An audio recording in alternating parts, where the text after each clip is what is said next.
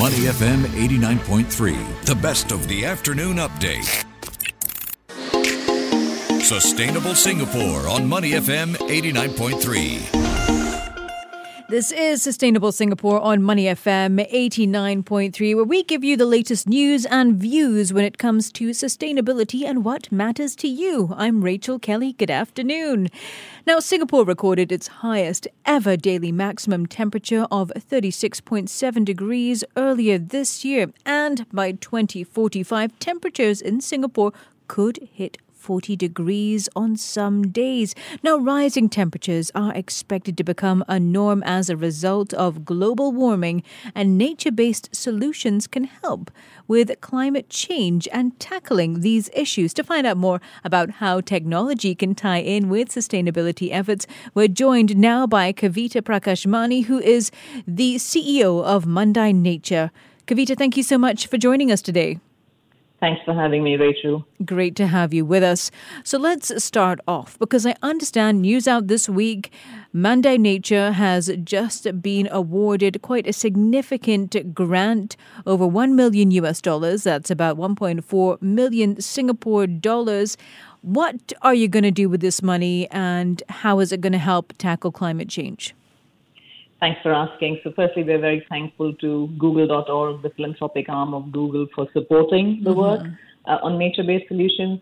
Uh, and let's just start with a bit of explanation of what nature based solutions are. That's As you right. mentioned, mm-hmm. climate is uh, changing. We're seeing hotter days, um, wetter days, and some places you're seeing droughts, and some places you're seeing uh, a lot of rain.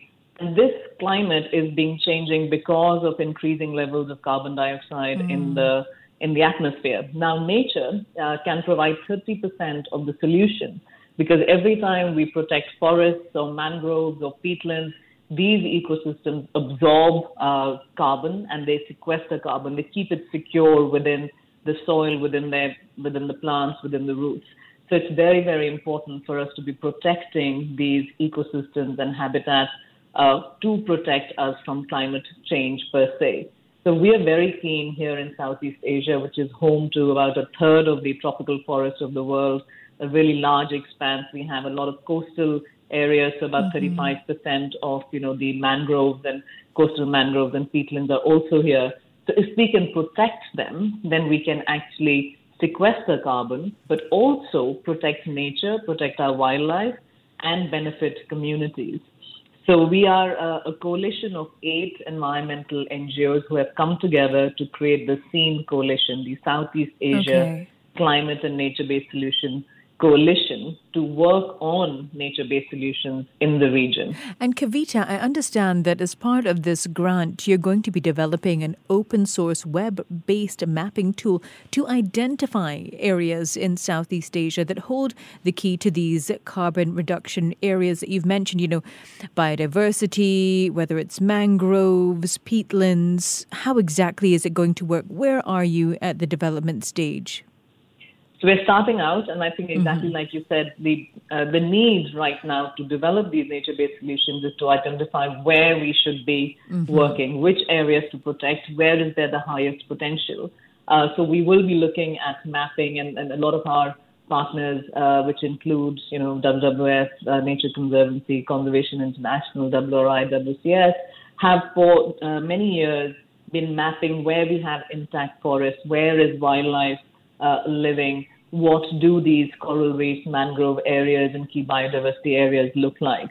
Where is their resilience? So we're literally visually going to map these onto geographies, but we're also very keen that we provide triple benefits, not just uh, look at climate change, but also conserve nature and benefit the local community. So we will overlay on these maps not just the climate potential, but also nature conservation potential and where communities work and live.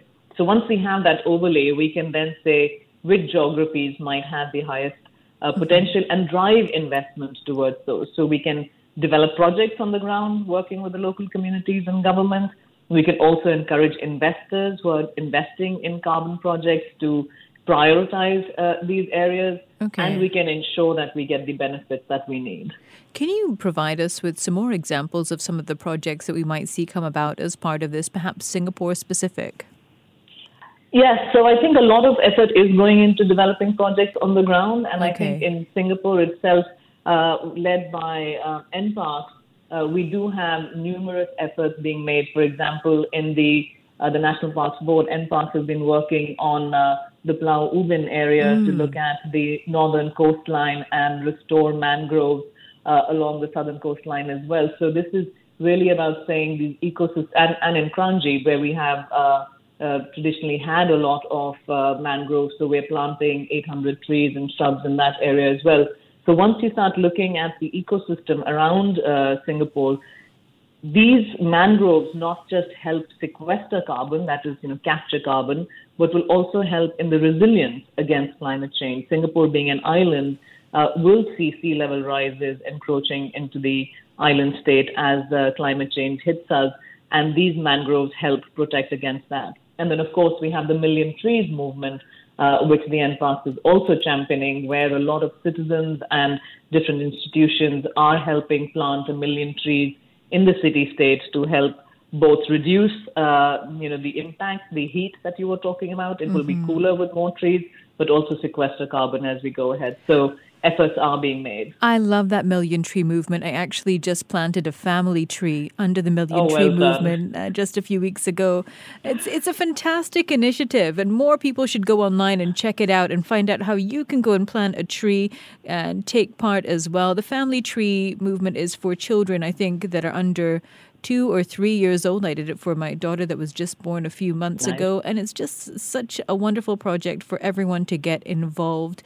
So let's move on now. Kavita, perhaps you can talk to us about how AI and tech uh, can play a critical role in protecting nature and tackling climate change. So I think technology has a very important role to play. Um, for example, like we said, this is one about identifying where we uh, can host these projects, but also Right. about measuring and monitoring uh, long-term impact of the projects that we're doing. Because the biggest concern we have right now is saying you can do tree plantation, for example, like we were talking about, Yeah. or more holistically restoration of uh, of these ecosystems and forests.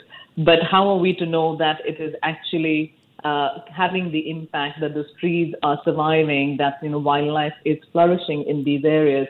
So a lot of technology is now being deployed in that uh, specific area. For example, you have camera traps which will look at the species that might be inhabiting it and whether more of them are coming in or what's happening to the change. Uh, you might we're now looking at acoustic uh, measurements to say if you had an acoustic uh, receiver on in, in forest, then you can hear when there might be you know chainsaws cutting down trees, or you might be able to hear the birds and measure them. Uh, we're using satellite and drones uh, to monitor forest uh, forest areas, and then artificial intelligence in that context can allow us very quickly to use the data to disseminate it to saying, are we seeing certain species or are we seeing certain forests come up? So there is that really big area of work that we're doing both in conservation of nature, but also in, in climate measurement that helps tremendously with, uh, with the broader conservation uh, NBS agenda. So, Kavita, once these areas have been mapped, as you mentioned, nature based solutions can be developed. But surely some form of best practices would be needed to help guide these solutions. Absolutely. And that's exactly the second thing that we will do as a coalition is to say, uh, we keep saying that we should be maximizing on climate, nature, and people. But the question keeps coming back is how? How do these projects actually come together? So the eight organizations will be putting together a guide based on the experience of their own projects on the ground and others that are happening to guide uh, potential project developers and nonprofit organizations and communities who are keen to develop nature-based climate solutions. So it will help them say at different stages what are the kind of efforts you need to do, how do you measure a nature or or uh, work with communities to ensure that communities benefit at different stages. And so that guide in terms of designing, implementing, and measuring is something that we will definitely be putting out as part of the coalition. The third piece, of course, then is to say once you know where to do it and how to do it, is supporting the organizations on the ground to actually deliver it. Um, so we will then be starting to see if we can work with the local uh, NGOs and other organizations on the ground to actually implement some of these and drive investments towards that. So, when can we expect this report to come out, Kavita? So we're looking at an 18 month window. Okay. Um, at the end of 18 months, we should have a beta version of the uh, online tool and a guide that that should be published and made publicly available. And we hope we'll have a lot of people looking at it and using it, whether they are companies, investors, communities, NGOs, to really drive the nature-based solution agenda in the Southeast Asia region. Wonderful. Well, Kavita, thank you so much for taking the time to speak with us today. Thank you. Bye bye. Thank you. We've been speaking with Kavita Prakashmani, CEO of Mandai Nature. You're listening to Money FM 89.3. To listen to more great interviews, download our podcasts at moneyfm893.sg or download our audio app. That's A W E D I O. Available on Google Play or the App Store.